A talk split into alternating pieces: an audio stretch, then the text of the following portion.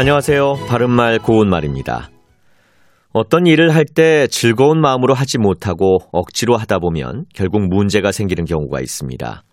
예를 들어 하기 싫은 마음에 대생각으로 일을 했더니 잘못된 부분이 여기저기에서 눈에 띄었다. 이와 같이 말할 수 있는 상황이 되는데 그렇다면 여기서 대생각으로 일을 했다는 것은 무엇을 뜻할까요? 대생각은 접두사 대와 생각이라는 명사가 합해진 건데요. 접두사 대는 불완전하게 또는 불충분하게의 뜻을 더해줍니다.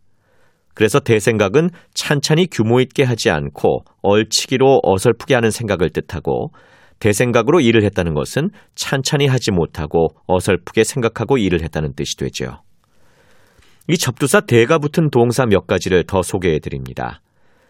땅이 기름지지 못해서 감자알이 자잘하고 대생긴 것뿐이다는 예문에서 대생기다는 생김새나 됨됨이가 완전하게 이루어지지 못해서 못나게 생기다란 뜻으로 보통 나달이나 열매 따위가 제대로 다 여물지 않은 것을 말할 때 많이 씁니다. 대되다는 됨됨이가 제대로 잘 이루어지지 못하다의 뜻으로 그는 남 앞에서 대된 짓은 하지 않을 만한 사람이다. 이처럼 씁니다. 또 대알다는 자세히 모르고 대강 또는 반쯤만 알다로 그 문제를 대알고 덤비다가 망신만 당했다. 이렇게 말할 수 있죠. 그리고 대익다는 푹 무르게 익지 않고 설익다.